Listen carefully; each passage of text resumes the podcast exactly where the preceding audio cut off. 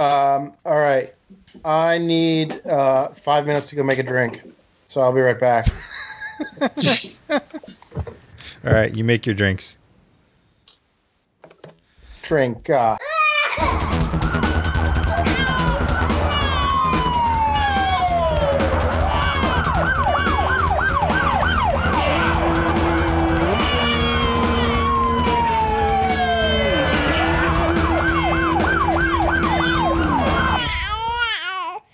everyone, welcome to the Disaster Dads. Thank you very much. Um, we are happy to have you here. Remember, you can check us out on the Twitters at Disaster Dads, on Facebook at Disaster Dads, and on the internet if you want to go old school at disasterdads.com. At some point, we will post something on one of those sites. I do think I. No, no, we haven't done anything for a while. This episode though will be pinned on there, so we, you know, you will found it that way. So um, we'll we'll get there eventually. Um, you know, uh, we uh, are have a great fun episode tonight. So I just, you know, normally we have a little banter and Dan and and Rob and Joe all get mad at me. Uh, Frank and Robin normally support me, so we'll we'll just kind of move on. But Dan was able to put together um, something pretty cool, and so I don't want to take too much from him, but you know, we've had um, conversations with the dads. I think one of us had a um, kid that got pretty sick with the flu. Was that you, Robin? Yeah, One of- so that was it. Yeah, daughter had a, a flu type B. Okay. So, you know, we've at that level of seriousness to everyone's had colds, coughs, and trading it back and forth throughout the household. So we were talking about different things, and uh, Disaster Dan actually had some connections within the medical world and uh, got us a very awesome uh, guest for this evening. So I normally step on Dan's introductions too much anyway, so I'm just going to turn it over to him so that he can do the introduction. Excellent. Well, thank you, Eric. Uh, yeah, you, you you dodged the bullet that time on the intro. Uh, so As we, we, have, do more of these, I learn. Yeah, we we have uh, friend of the pod, uh, Dr. Crystal Sparling, with us today, uh, live from Oklahoma. Uh, she is uh, uh, a friend of a friend who uh, we were able to get in touch with when we started kicking around the idea of uh, doing a flu podcast. We wanted to get someone on that actually knew what they were talking about. We thought we'd try something different with this topic. So, uh, uh, Crystal, do you want to give a, a quick rundown uh, of, of what you do in Oklahoma and, and how you got there? Yeah. So, um, like you said, I'm Crystal Sparling. I'm a medical doctor, um, board certified in general pediatrics, and I also have a background in public health. That's what my master's is in. Um, and I know Dan's friend from, I worked with her at Columbia uh, in New York for several years, um, and then ended up kind of back in Oklahoma. Um, I have a lot of history in hospital work. And then a year and a half ago, I decided to um, go in with an old buddy, and we started our own general peds practice almost in the middle of nowhere, Oklahoma. So, Cool. It's hard to find middle of nowhere Oklahoma. Well, yeah, almost in the middle, but uh, no, it's not. It's a great community, um, you know, near the Oklahoma City metro area called Blanchard, Oklahoma. Um, great people, um, great kids, so we enjoy it out there. So, but my medical experience is uh, pretty varied from New York City to rural Oklahoma and kind of some stuff in between. So, Great. Well, thank you for joining all of our our, our Blanchard uh, listeners. Please use Dr. Sparling's practice for all of your pediatric needs moving forward. Uh, so we wanted to talk about the flu tonight and and what it is and what that means when you hear it coming around. This year, when we'll, we'll get into this, this year is considered a bad flu year uh, for, for many people, and I know a lot of folks, even just within the podcast, we've had uh, kids of the pod come down with the flu this year, so we can get into some of that. So I think my first question, just to sort of keep it very uh, general at first, is if I had a coronary condition and a perfectly clean rag was placed in my mouth and the rag was accidentally pushed too far down, is it possible that my cells would continue burning sugar after the rag was taken out? maybe. Follow up question Is it possible to have a serious coronary condition where the initial warning signals were so mild as to escape a physician, not you, but another physician, during a routine medical exam? Absolutely. Excellent. Now, of course, these are actually my notes from our A Few Good Men episode, which is coming up in a few weeks. I was so confused. Yeah. I I, was uh, not even tracking. Uh, I was, I like somebody bet me that I wouldn't start the podcast with those questions, so uh, I just want a couple bucks. Anyway, okay, so just real general. Eric, edit those questions out. Yeah. Yes. Uh, is- I am the I'm considered the loose cannon, but no, he's organized. He's not going to go off the rails. I love it. Totally random. yes. So, uh, thank you for not hanging up. So, really, so the actual first question is for folks listening, you know, what is the flu? Why do people talk about this year's flu versus last year's flu? You know, how does it change year to year? Just very generally, we're, we're going to get into more specifics as we go along. But just generally, what what is the flu when we talk about it? So, um, the flu, influenza, is a viral illness. There are several um, different viruses that kind of change all the time and cause the illness that we call influenza.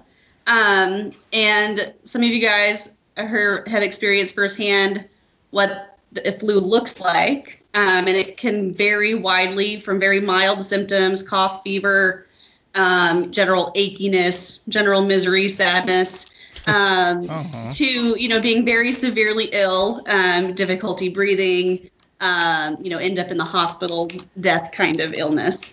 Um, so it, it varies widely. Um, some of that depends on who gets sick. Some of it depends on which specific flu virus that you get. Um, a lot of it depends on um, the health of the person who gets the flu. So um, people that have uh, medical problems, especially certain medical problems like asthma, they tend to get more sick uh, with influenza.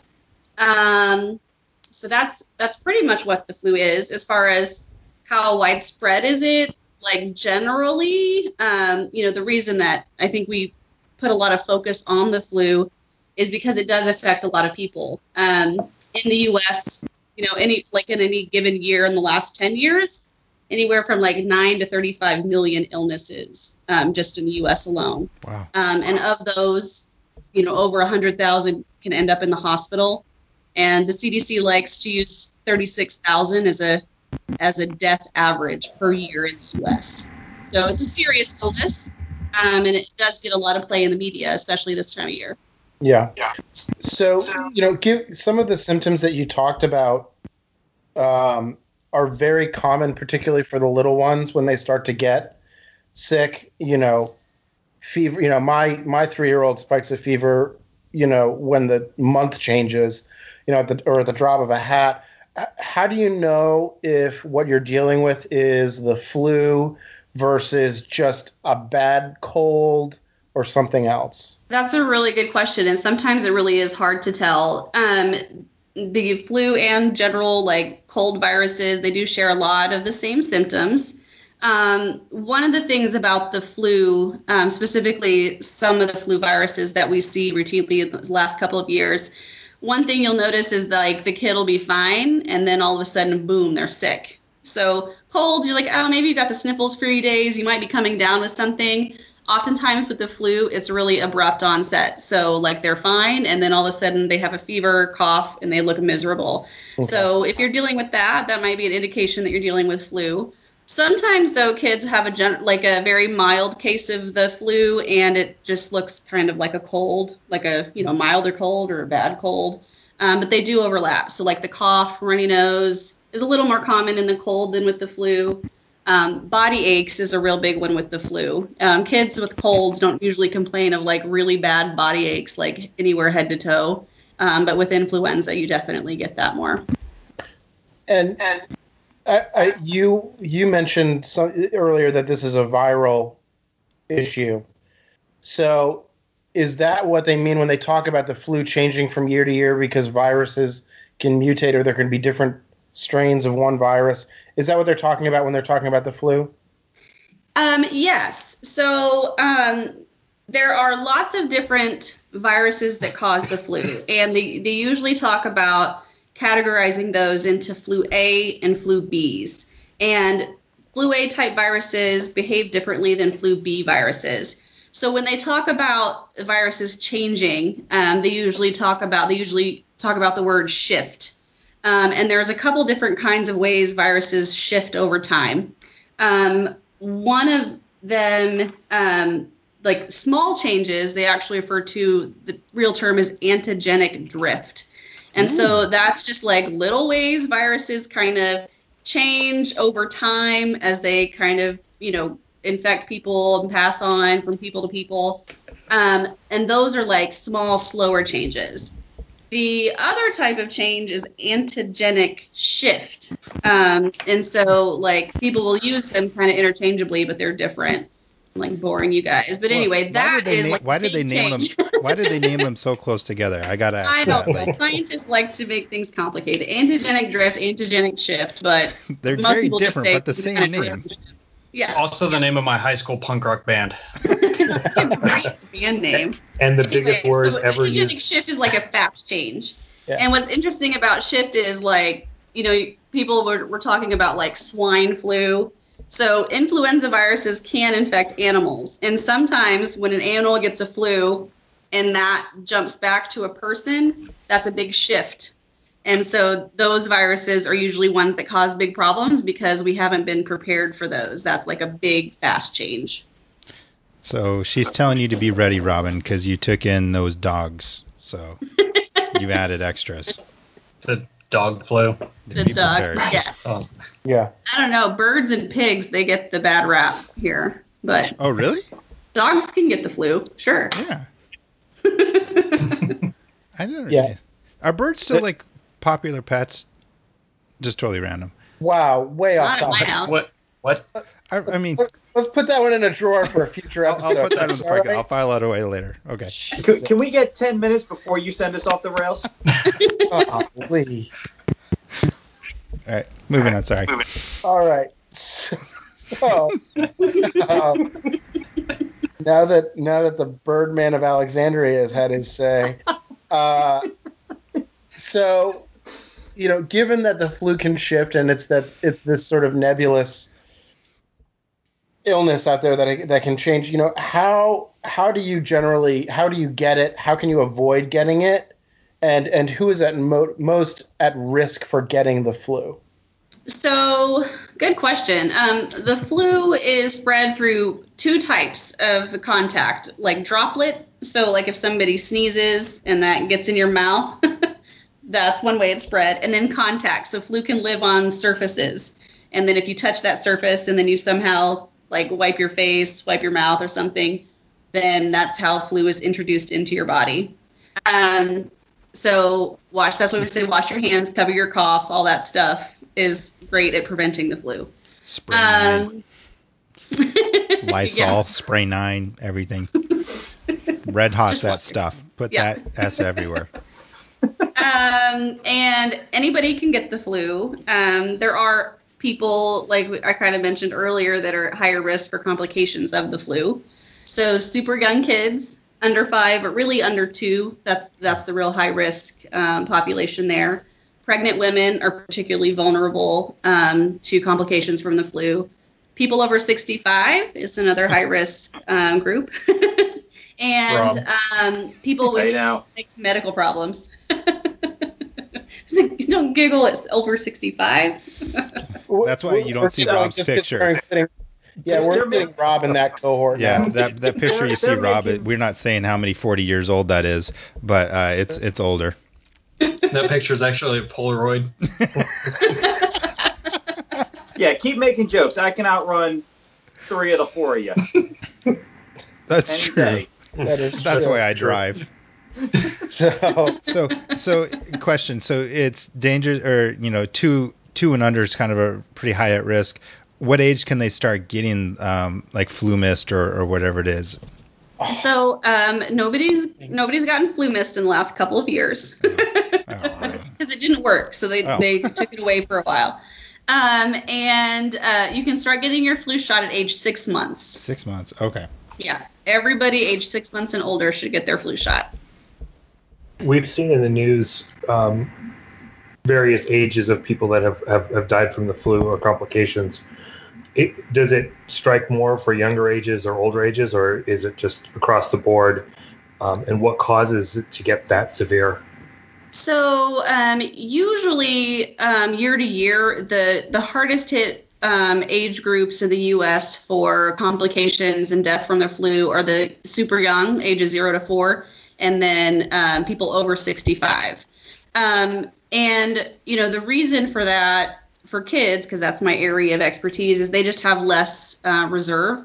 Um, so um, you know they're whenever they get sick, they can they can tolerate a certain amount, but they're just not um, strong enough and able to handle you know a, a real you know big hit, the complications like to their entire system. Um, and it's the same for the elderly. Um, they just don't have enough reserve to withstand what generally a healthy normal adult can. So that's a really interesting um, point. So I guess, and, and this is maybe a misconception that I had. It's not necessarily that those groups are more likely to get the flu than any other group. It's that they're more likely to not be able to handle it effectively in terms of their immune response to it. Yes, that is correct. hmm Since we're testing Dan's assumptions on things, if I get the flu shot and I get the flu, it's just not as bad, right? Yes. If I have a healthy immune system to begin with, I get the flu, I get the shot, it's it lasts just a couple days versus totally knocking me out. Generally, that is true. Um, the If the CDC guessed right and used the right variants for the Yeah, this and you know the well let's let's talk about that. How do they decide what goes into the flu shot? Um, before you pick on the CDC. Oh, so okay. no, yeah. They did just No, misplace is- a couple it's like It's complicated. It's a worldwide effort um, to decide what gets into our flu shot. So the World Health- Health Organization they kind of run um, run like quarterback on you know coordinating centers from all over the world. Um, they do a lot of surveillance worldwide, and um, you know the flu seasons throughout the world are different. So northern hemisphere, southern hemisphere, we're not all getting the flu at the same time. So they surveil all over the all over the world, and um, they decide in advance. Actually, they just decided this month what's going to go into our flu shot for next season, for next fall. whoa. Um, and they do that by looking at what's going on in, in the southern hemisphere for us, um, especially like South America. Um, they actually do a pretty good job at deciding which viruses are going to be prevalent. That they're pretty good at. The problem arises that when they say there's not like a good match. The problem is is that the viruses are kind of wily and they like to shift. Some of that shifting occurs um, in nature, just because when the virus moves. Sometimes it's because of the way we make the vaccine. Um, certain uh, flu viruses shift more during the vaccine making process. And so that's why things kind of get hairy. That's why flu vaccines aren't 100% for any particular virus. So if, if they're they're trying to game plan what's going to be next year's flu virus, are you within your you know for your pediatric office are you placing orders now are you guessing how many you know how many can you get? Or do you kind i mean because it takes a while to produce. I don't know a how long does it take to produce? And then b do you have to order starting now? Or do you kind of wait to see what your practice is seeing to kind of put your marker in for how much you have for your patients? Yeah, so actually, so when the World Health Organization, I don't know why I can never say that the first time. We world Health. Organization, the WHO, yeah. when they um, make their recommendations, um, the it's actually our FDA that decides if they go with those recommendations which strains of flu goes into the U.S. flu shots. So the FDA tells the flu vaccine companies which shots or which um, antigens the, uh, for the virus go into the flu shots. So all of our vaccines have the same three or four viruses in them, um, and that is decided at the FDA. So I don't have to choose which which ones to protect people Okay. from. That is decided by WHO and the and the CDC and the FDA. Um, so we order our flu vaccines early, um, even without knowing what somebody else decides that. Oh. So the lag time for um, for vaccines that are grown in eggs is six to eight months, which is a problem. That's one of the reasons we have to choose um, which which viruses to cover for like now for next season. Um, there are other ways to make flu vaccine, and those are starting to be used more. Um, but thus far, it still takes six to eight months. Short answer is six to eight months. The new way Because still is as fast as the old way. Yeah. Yeah, it's expensive to change. Nobody's willing to to really take that leap yet. So a couple of questions about the, the vaccine itself. So, if you get the, the vaccine and then you get the flu a couple of days later, is it caused by the uh, the vaccine or is that a myth? That is a myth. Okay. Um, so you can't get the flu. You can't get the flu from the flu vaccine. Um, there, the vaccine just has the antigens for the flu. So um, it just has a little bitty part of the outside of the flu, so that our body can mount, learn how to mount a response to the flu virus. Um, so you can't get uh, the flu from the flu vaccine. What you can get is um, whenever your body starts mounting the appropriate immune response, you can kind of feel a little bit bad, a little run down, but it's not like having the flu. Um, the other issue is that the flu vaccine takes two weeks to be effective um, before your body, like, you know, sees the vaccine, recognizes it, makes, you know, all the appropriate antibodies and can start using it um, to its advantage. So you just probably got the vaccine too late. You got to get it earlier. And then second, you, you mentioned that it's made in, in eggs. So if somebody has a uh, allergy to eggs, um, will can they still have the the vaccine or not? Yes, they can still have the vaccine. Um, so um, most of our flu vaccines are still made in egg, like I said before. Um, us- but during the process, you don't get enough egg in the vaccine to usually cause an, an allergic or like an anaphylactic or allergic reaction. Um, so you're still uh, recommended to get it with an egg allergy. Um, if you have a severe egg allergy, the kind where you have to carry your EpiPen because you're, you know, you might swell up and stop breathing, they recommend that you get the flu shot in a doctor's office or hospital where they can respond if you did have a reaction, but it would be really rare. don't get it, maybe don't get it at the pharmacy. Get it at your doctor's office. So minute clinic because then they'll still have to pick you up to take you to the hospital. yeah, don't do that. Get it someplace where they can treat you if you do have a reaction, but it would be rare to have that kind of reaction. and and kind of following what Frank said, just because I'm curious about it. So it's in eggs. I- Is this uh, Is this another bird question? kind of God yes? Like could this? I mean, how monitored is it? Did I mean? How do you make you sure? How do you make sure what you put fly in is what you anywhere, stop? or- Stop, Stan. How do you make sure what you put in is what you get out? Like you said that birds and and and pigs have some of the best crossover for humans, but like, can it be mutated? So you're trying to grow one version in the egg. Can it be mutated in it and then come out the So- other side? Without being like an expert on vaccine production, Oh, the no, you can. There is a little bit of shift that happens in the egg sometimes. That's a simple way of thinking about it. so so I have antigenetic shift, but not drift. Oh, God. No, this is drift, not shift. Ah, damn it. You failed. Hey, but I wrote those down. I guess, I guess you're not an one. Shift is the expert in this, Eric. Oh, No. Yeah. Well, that's our podcast. Thanks for joining. Shift- Oh, all right.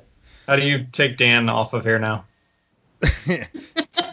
Dan, Dan's pouring a stronger drink. So for those of you that Now, let, can't let, see him let's right get now, Dan back to the next question. After try and keep. Let's try and salvage some uh, professionalism out of My- this. my Please. third my third question is uh, so um, so uh, so given all of this shift so what what is the strain of flu that we're dealing with this year that is causing so many problems uh, you know have they identified it and, and how will that impact what they do next year Yeah, so the predominant strain causing trouble this year is called H3N2. So it's a flu A virus, H3N2. You've probably heard it on the news.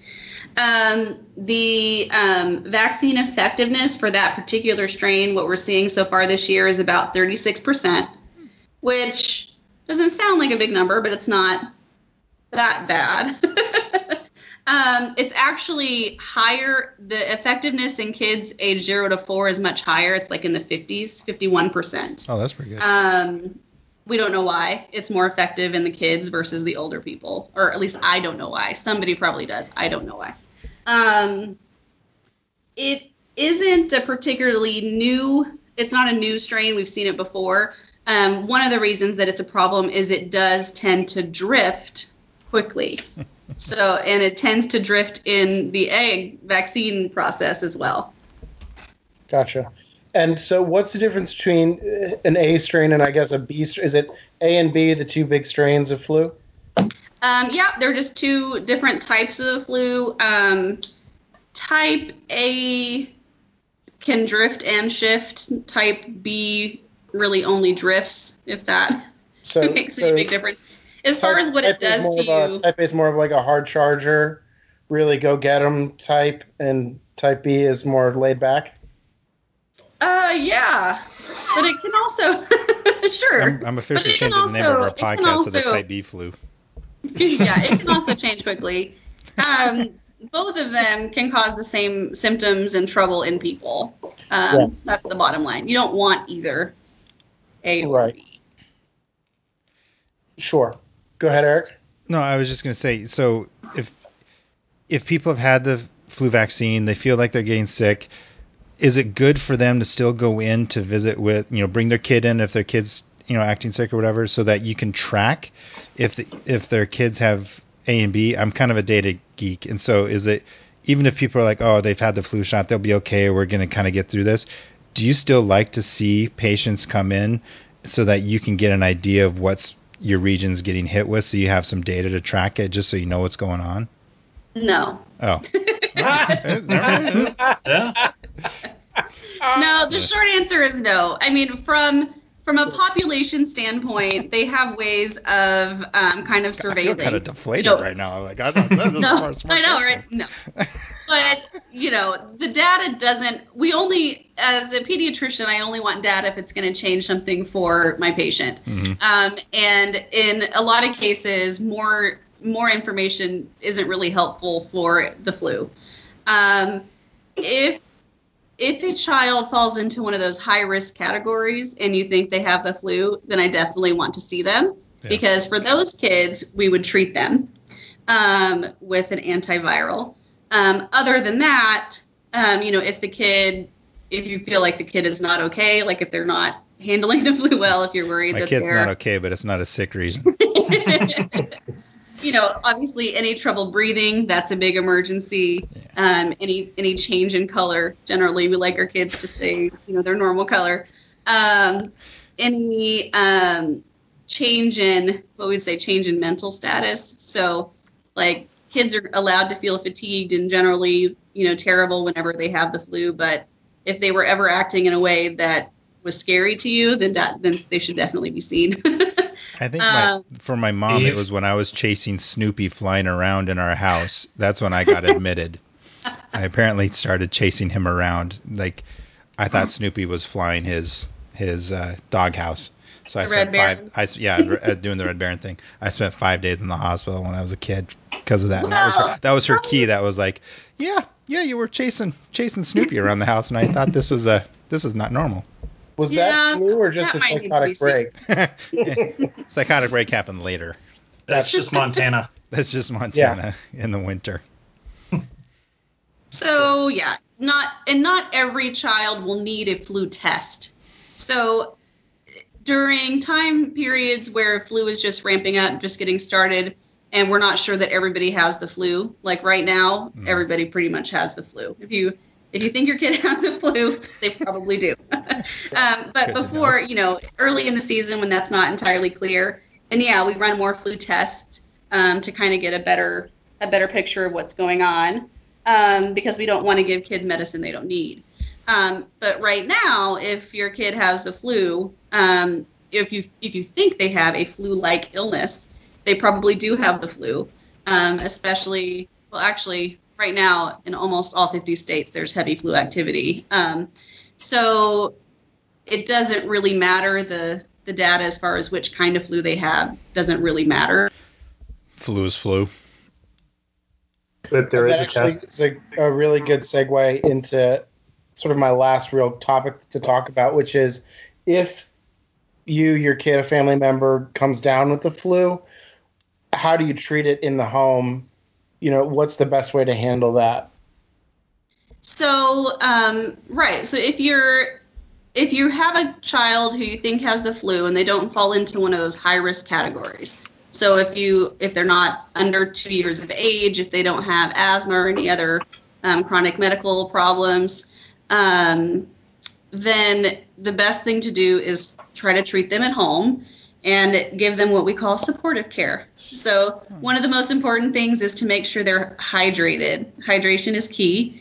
Um, so you don't want them to get behind, especially when kids are running fever. They can burn through their body's, you know, water supply really fast. So hydrate, hydrate. They have to take frequent sips of water, Pedialyte, um, stuff like that to stay hydrated. For fever, you can absolutely um, treat them with the usual Tylenol or Motrin, um, and that's unfortunately most of it for the flu. um, that's pretty much the way it is. Now, if your kid falls, Stuffins. yeah. Yeah, what, what's the uh, what's the catchphrase that pediatricians will use? You, you treat the tri- child, not the symptoms, or, or something of that nature. You know, just make sure the kid's comfortable and and, Yes. and roll with it. Is- is That's right. A lot of do. couch time, yeah, and keep them away from other kids, Oh, I think I and and wash your hands. wash your hands. Now, if your kid falls into one of those categories that um, that you're concerned that they might be high risk, like the under two or asthma or any other medical tr- problem, then they should be seen by their doctor. Um, and for those kids, um, we recommend doing um, an antiviral, and that's what you've heard of, like the Tamiflu. Mhm. Um, a couple so it's not for everybody. So um, it the hope with Tamiflu, and there's some evidence that it will decrease the duration of symptoms of the flu, and it also um, can help prevent complications from the flu. Um, but um, as far as like duration, it's only been shown to decrease duration by maybe a half day versus no medicine at all. So, I mean, depending on your depending on your point of view, that may or may not be a lot. Um, the other issue with Tamiflu um, and the antivirals is they can be pretty hard on kids. So a lot of kids get vomiting, diarrhea that they wouldn't have ha- otherwise had with the flu.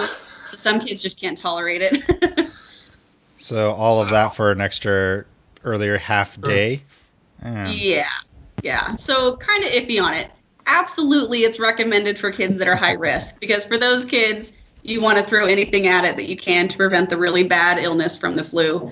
Um, but for anybody who has a pretty good chance of making it through okay, then we just say supportive care. Of course, if you were unlucky enough to end up in the hospital with the flu, you would definitely get the antivirals. Yeah. Yeah. You get all the fun stuff. Yeah. Um, is that how, Robin? Is that kind of what you guys went through? You went and checked in, and then they they forwarded you on. Yeah, that was that was actually that was going to be my question. Um, yeah. Um, no, my daughter just got over type B like last week. So she went was- or two weeks ago she had it. She was back to school last week.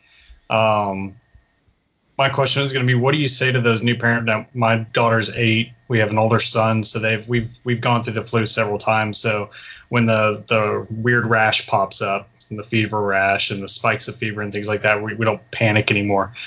What do you say to those new parents that just have their kid, you know, just first first time kid going through the flu or those weird things that pop up, especially given all the social media stuff that goes out there about, you know, the the mom and dad social media groups on how do you treat the flu and you know give them turmeric no give them give them every single shot under the roof. And then you got the news coming on talking about all the deaths of uh, of kids from the flu how do you kind of calm them and and let them know here's okay guys here's what you need to do first time around Um, that's a really good question, and it's a hard one. I always tell um, my patients' parents to err on the side of caution with the flu. Um, you know, this isn't the sniffles we're dealing with. The flu has a potential to be really dangerous, and it is scary. Um, and you know, 91 kids have died in the U.S. this year from the flu. You know, just just this year alone. So Um, that's not very reassuring, but it is scary. You got to, you know, kind of make sure they understand that. Um, if there's any question, if you're, you know, concerned that your kid isn't doing well, then definitely just take them in to be seen um, by, you know, a qualified medical writer. Yeah. And it's worth it. It's worth it, your peace of mind, making sure that you know your kid is okay.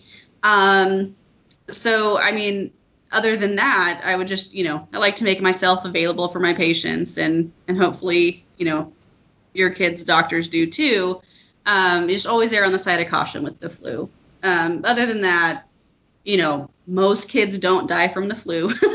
yeah. You know, the, the the Facebook and social media and the news is very scary. Most of the time, kids do just fine. Sometimes we have kids that have the flu for whatever reason. They've been tested, you know, someplace, and um, they they're like they have the flu, but they are completely fine. They don't have a fever. They don't know that they have the flu. Um, so there's a wide variation into the flu symptoms, what it means for an individual kid. Um, so, you know, just kind of stay on top of it, watch them close, but don't panic. It's going to be okay. and I'll just say for the record, my daughter this year's had the flu twice, once in the summer and then once in the winter. Oh. And the and the summer pat, yeah. Yeah, she had type A in the summer, passed it to me, and then in the winter type B and passed it to my wife. She's building good immunity. She's yeah. sharing. Yes. Sharing is caring. Yes. um, cool. That happens. You can actually get flu A and B at the same time, and yeah. we've we've seen that some this season. Oh, just wow. Yeah. That sounds like no fun at all. Yeah, no. not great. Not great at all. Well, that kind of runs through my questions, Eric. I guess, guys, anybody else have any questions about birds or anything else that we want to throw at the doctor here? It's not a bird question. But I just I do have this, this question. So my wife and I always have this debate about when one of our kids is sick. Like I normally am not a go in person or anything like that. But when we do go in, you know, when it's getting to that point, she's like, "Do we really go in?" I don't want to bring her in because she's going to get sick when we go to the doctor's office because they have the the healthy section, the sick section, which are separated because you have to walk through the same doorway and you have to walk past the sick kids to get to the. Anyways, it, how I mean, is that like a real thing, or is that one of those just kind of you think that your kid's going to get sick in the sick section, or going to get when all the sick kids are there? Do you ever? I mean, six. Uh, I six, mean, six section. Medical offices say. are germy places. Yeah, and we do our best. We do our best to keep everything clean, but you know, it's just like sending them to school. There's germs Thank there. You. Anywhere there's other people, there are germs. So. Yeah. You can go to the mall. That's a germy place. the doctor's mm-hmm. office, the germy place. Yeah, I mean, so definitely it, it happens. So just kind of like think about that, at, you know. Yeah, uh-huh. think about that all the time. Make sure their hands yeah. are wash their hands, wash their hands, and make sure they've had their flu shot. The most important thing is the flu shot. And so, like, if I could say like one thing on the you know news, they talk about the flu shot isn't very effective. Um, it's really effective at, at making sure your kid doesn't die from the flu. So you might get the flu. That's a good tagline. That's yeah, yeah, it really is. it's not very good at keeping you from getting the flu, but it's really good at keeping you from dying from the flu, and that's really the yeah. point. Yeah, we actually had we ran into a just sort of weird random situation with our younger daughter where it took us quite a while to get her vaccinated for the flu this year because first of all she has a July summer birthday. So when she goes in for her annual most times it's not available yet. It just hasn't shipped yet because mm-hmm. of the production time. And then she's also our little one that constantly is getting just head colds or upper respiratory things or whatever. So every time we had a chance to get her to the doctor, she was already sick with something else. Mm-hmm. So they didn't want to give it to the flu vaccine at that visit. So it wasn't really until probably like I think it was like three weeks ago that we actually finally got her with the va- the flu vaccine for this year's flu. So that's a really good point, and it's still we still say like if you haven't had your flu shot right now, you should still get it. Um, even though it takes a couple weeks to be effective, we are not at the end of the flu season yet. We've got several weeks, we think, more of bad flu activity. Um, the other thing is, you know, a, a, kid doesn't have to be perfectly healthy to get their flu vaccine. Um, I give I give flu vaccines to you know kids with cold and snotty noses because kids between the ages of four and 22. 11. They pretty much, oh, really? I mean, really, it is. They have a runny nose 11 months out of the year. You know, Yes. and, I mean, it's constant, and that's normal. That's, you know, normal for them just because of their environment. Um, so, yeah, the only reason I wouldn't give a flu shot in that situation is if they were like floridly ill, running a super high fever. I'd be like, okay, I'll go easy on you this time. But really, she should get the flu shot even with a cold. Yeah, we um, and we've certainly done that. She has had this running respiratory thing going on for a while. That was um, just kind of its own saga. Um, that, yeah, sort of it was sort of an abundance of caution thing. And that's good too, but I'm glad she got it, and it'll Glad still it, protect yeah. her for the rest of the season, and which is not over yet. Yeah. Um, right, exactly. So, yeah, that was just one of the many wonderful dramas of of parenting. Um, is just dealing with that kind of nonsense. You, so, you so I had a I had a follow up question. You you talk about you know doctors talk about flu season, and I know viruses like hurricanes don't really follow a, a strict schedule. You know, uh, everybody starts talking about Is that getting a tagline from a Yeah. movie? Yeah. hey, wait. Is it time Everybody- for uh, flu A and B to report? I know pitchers and catchers reported, but is it time for that? I'm con- everybody in the medical field talks about you know the flu season, and I get you know they start talking about getting your flu shots in the fall in October, November. Like, what is the? It sounds like a stupid question in generalizing, but what what is the general flu season we're looking at here? Is as So- to when like a start end period would be for And you know, it's all generalization. So you know, the flu tends to start ramping up in October, um, and tends to start slowing down around you know March, April.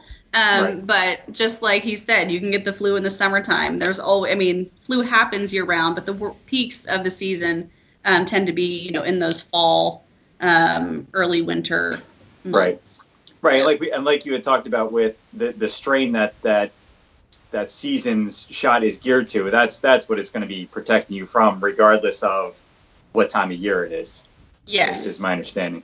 Yes, and then and then the next fall you have to get the next flu shot to protect you from the predominant strains that are going to be coming around. Right. Okay. Mm-hmm. You mentioned earlier that the um, flu mist hasn't been given out for a couple of years, but I thought I read somewhere or heard somewhere on TV that next year um, they're going to start producing it again for people to get.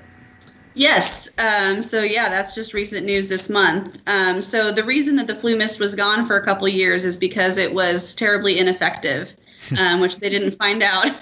they didn't find out until they ran the numbers after the fact. they did Um, get data. And so, yeah, everybody was like, you can't do that anymore. And so they reworked it, um, and apparently they've shown um, better effectiveness um, numbers this time around um, for the next year. So it is going to be available, but the last I read from the CDC, it's not recommended. Um, so it's kind of a a a fine line there. Um, you know, the upside would be some people will not get a flu shot, but they will get flu mist for whatever reason.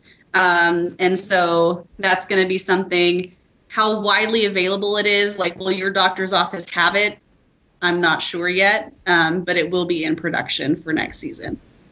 Now it's funny you bring that up, Frank, with flu mist because my kids got the flu mist one year, and they hate. They had a worse reaction to that, just actually getting it than than a needle. Like they did better with getting the needle than they did the flu mist. Maybe it's just my kids, but you know, we're No, just that's a lot the of kids. That's a lot of kids. I mean, it's a it's a big squirt of kind of nasty stuff up your nose, which is not great. I would definitely prefer myself to have the shot. I mean, a lot of kids would be the same. Yeah, I mean, just think about that. Like, kids have trouble like with certain food textures or whatever. But you're like, here, hold on, let me sh- let me just squirt this down your nose so you don't get a needle. I don't know. I can I can bear hug my kid enough to hold her still so she can get a needle shot. Versus here, let me hold you and I'll breathe deep. Yeah, I'm still trying to work on Yeah. teaching the youngest. You know, here, blow into this tissue, and she snorts it all down her throat because the whole concept is still not there yet. Yeah, I had kids tell me that it kind of felt like you know when you jump into a pool and your like nose isn't ready and you get Oh. water up there. I mean, Yeah, that's it's not comfortable. I'm not a needle guy, but yeah, that that wins me over. Yeah. So so we've been talking about the flu a lot. Are there you know any other words of wisdom? Like make sure you get all of the uh, shots that you're supposed to get. Don't skip on them just because something else is going on. Like I know those are you know there's like 36,000 shots a kid needs in the first seven months, and so they're all important. They all mean something. They all they are all important. They all mean something. Um, they all mean something like significant. They don't vaccinate for minor illnesses. These are these are you know they only vaccinate for things that are going to either cause loss of life or permanent disability. So they are all important. You don't want to choose any of them to kind of you know cut corners or you know knock off, but um, yeah, just stay on top of it. Make sure, and you can ask questions. You know, whenever you go to the doctor, just you know, because sometimes you know if your things get missed, if your kid's been sick, you know, for a while, like maybe they had to skip, you know, maybe they missed a vaccine here and they were like did a sick visit instead of a well visit. You know, just you know, every now and then, just say, hey, we're we're calling our shots, right? We're we're where we need to be, and it's a good reminder. Um, and then you know the staff at the doctor's office, you know, they're usually happy to happy to help you guys look into that. But don't miss any of the vaccines and make sure you're getting your flu shots early in the flu season. Other question about vaccines. Mm-hmm. What are these kids going to do these days when they don't have to have a um, chickenpox party? So I remember when I got chickenpox, every other kid in the neighborhood got to come over and we all hung out for the afternoon so that everyone else could get chickenpox. That was a thing, or is that just a Montana thing again? I think that's No, a that was a Montana thing. thing. That was a thing. That's a thing. That's a thing. chickenpox parties used Is to be it? a thing, and now those don't happen anymore, right? Like because it's it's kind of a thing of the pa- not really a thing of the past, but Well, kids- hopefully it's a thing just of the don't get- past. yeah, kids just don't get chickenpox. You just don't assume that you're going to miss a week of school for chickenpox anymore. Right. Yeah. I mean, you know, I kids just- aren't as I'm- kids aren't as tough as they used to be. But there was a kid at a chickenpox party somewhere when you had the chickenpox. There was some kid at a party somewhere and they died. So Wow, Thanks, got That went lucky. down real. Yep. Yeah, you know, it's a good party. Anyway, I wonder if it's not that. a Uh, good party. That's why they have to get their chickenpox vaccines. That's now not just a I'm Montana fun. thing. It's fun for everybody. I'm wondering if my mom thought about that with the home liability insurance. Yeah, does this co- what does this cover? Sign a waiver to Yeah. enter the house. Okay. no, Eric's I mean, and that, but that goes back. zero. one of the arguments, you know, people like to talk about, well, it's just better if they get the chickenpox. Like they shouldn't have the vaccine. Vaccines are just little bursts of nature. They're giving you what nature would give you, but in a way that isn't going to kill you. So think of it that way. That's a good Not point. better to get the chicken pox. Well, and then if if you get this shot now, it's supposed to help you when you're older, and you possibly could get shingles too. If I read something right, it's supposed to help out with Yes. because you know, again, everything is bad if you're under two, and then it's bad when you're over like 75 or whatever. So Yeah. you know, you get shingles, which is essentially old people chickenpox. That's Right. right. Okay. we can, if I can explain it, then it all makes sense. Um, Do they have shingles parties at the 55 and over community? if they don't, they should, and I should see what kind of a company I can get to run that. Rob, you're going to start getting invited to them, buddy. If you I didn't still know, got Disaster Rob had a birthday just recently, and we just can't get over how old he is. I'm not that old. do, I, do I have to remind you again that I can outrun three of the four of you? I just can't believe we all got together on a school night to have Right? two and a half beers to celebrate Rob's birthday. That's Anyway, Appreciate it. all right, intense this is undertaking. going. This is going a little, little uh, Off the rails, rails maybe? here, guys. Let's. So- uh, So, um, not to steal this from you, Dan, but Crystal, where can people find uh, Scissortail Pediatrics on the uh, digital internets? ScissortailPediatrics.com is where we are on the web and also on Facebook at Scissortail Pediatrics. Nice. show and if notes. you want to find more information about the flu, check out cdc.gov. That's just Perfect. throwing out the big ones there now. Yeah. That's easy. But this is Scissortail Pediatrics first. There you go. Nice. There we See, that's how you do it. That's how you do it. do all that. Well, no, we really appreciate you uh, lending your time to us and coming on and sharing um, sharing your knowledge because we have questions. Some of them better Dan's than others. And so, uh, so we appreciate you putting up with us and taking the time. And uh, you know, we hope everyone will visit your website to find out more information about it. And if you have questions, ask your pediatrician. That's what they're there for. They love to talk to you. They want to make sure that your kids are doing well, just like you want to make sure your kid is doing well. So use them as a resource. So with that, uh, we panic so you don't have to. And thanks, everyone. Bye.